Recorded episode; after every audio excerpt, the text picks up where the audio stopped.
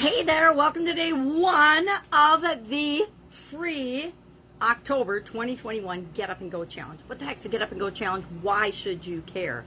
Well, first off, let me ask you a question. Have you ever been in a situation or been impacted by a change or a challenge outside of you that you didn't respond to exactly in a way that was best for you, that the outcome wasn't what you wanted, wasn't what you anticipated, was actually bad for you. Well, I know I sure have. I remember when I found out my ex husband was having an affair. I didn't respond very positively or well to that, and it turned out kind of bad for me. I remember when I found out my business partner was a total schmuck, and I didn't respond very well. And sometimes that still comes back to haunt me in terms of how I handled it or didn't handle it. I should have sued him, but I was afraid of litigation, so I didn't. And lo and behold, sometimes stuff just comes up time and time again with respect to that relationship. So, have you ever had a relationship or an experience that maybe COVID 19 didn't pan out and didn't work out very well for you? I know I work with a lot of business owners that have been struggling and challenged to change the way they initially responded to the pandemic so that they can save their businesses, save their relationships, save their uh, current situation, and fix things that got damaged because of the way they responded to the COVID 19 pandemic and being at homes, you know, in tight quarters with their loved ones and families, having to work, take care of the kids, and do all the things that have come with COVID 19. So, I know I'm in that boat, and I suspect if you're here, you may have found that in the past, some of the way you responded to things, changes and challenges, wasn't the ultimate, the best way for you. So that's what this challenge is all about. It, this is our ninth, our actual ninth, since the beginning of COVID 19. We did the first one in April of 2020, uh, 30 plus day challenge to take a framework install it in our subconscious, and make it as simple and easy as breathing. So I want to share the expectations of what you can expect throughout the challenge and what you need to do throughout the challenge. I didn't remember my, my egg timer, but I'm going to bring that down. And I promise that each video for the next 30 days will be 10 minutes or less. We will, in that 10 minutes, talk about a topic. we spend several days, and, and you might be thinking as you get four or five days into it, well, when are we going to get to this framework? When am I going to find out how exactly and what the framework is to make decisions that are as easy as breathing, to make sure that every time I'm faced with a change or challenge, I will do the thing that's best for me. We won't get to that, honestly, until about day nine or 10 when I share the SOAP framework with you. But until then, we're doing very important foundational things. And if you don't do the foundational things to create a change in your life, it probably won't stick. It's like when we start a new habit and we want to form a new habit, there's things we need to do to make sure that that habit, that change of behavior gets installed in our subconscious so we just do it automatically. So it becomes a single daily action and we don't even think about it. It becomes as simple as breathing, as easy as remembering to brush our teeth every morning and every night before we go to bed. or however frequently you brush your teeth.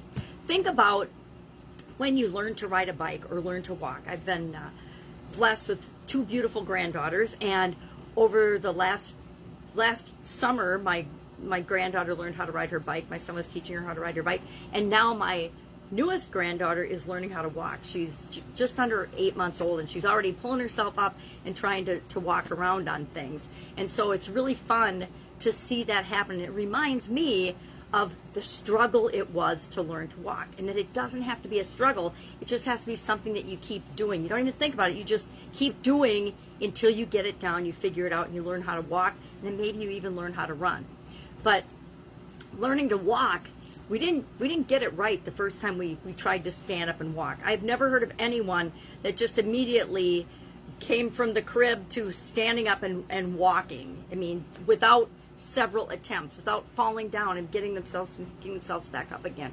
So the same is true with what we're going to learn throughout the Get Up and Go challenge. But just like learning to walk, learning to ride a bike, learning to swim, once we have that skill, once we know how to do it, it becomes automatic for us. Last time I was on a bike, which has been a few years now, but I'm sure I could get on a bike today and I could just as easily pick up and ride a bike as when I was a child. And we want to make dealing with changes and challenges, obstacles, setbacks, problems, whatever you call them in your life, we want to make that as simple as breathing. And that's what this framework will do for you. It'll be as easy and natural as breathing to always go through the process on a subconscious level and guarantee that you've got the best result for you whenever you're faced with a change or a challenge or a decision. Now, how is the, how is this going to work? What what's the framework going to be like, and why why the heck are we even doing a Get Up and Go challenge? Number one, for helping people, including me, to continuously move ahead no matter what's going on around us in the world. Because I don't know about you, COVID might be slowing down your area, it might be picking up, shutdowns might be slowing down or picking up, masks up and down, it's changing all the time. But in order for us to continue to live our life and move toward the goals and objectives and things that are important to us, we have to have a strategy, a personal strategy, a personal foundation to make our decisions and choices on. We have to remember that we always have our personal power, we always have our personal control, and we need to make sure that we're not giving that up to anyone because we're afraid or we're doubtful or we're worried or we're just uncertain about what to do. So, this challenge, I guarantee, will have you 100% confident that you always know what to do in any given situation. So, or confident in yourself that you'll figure it out. I mean, stuff comes up all the time that I couldn't possibly have anticipated, but I know with 100% certainty that I'm going to figure it out. There's no doubt in my mind that I'll figure it out. And I want you to have that same certainty as well.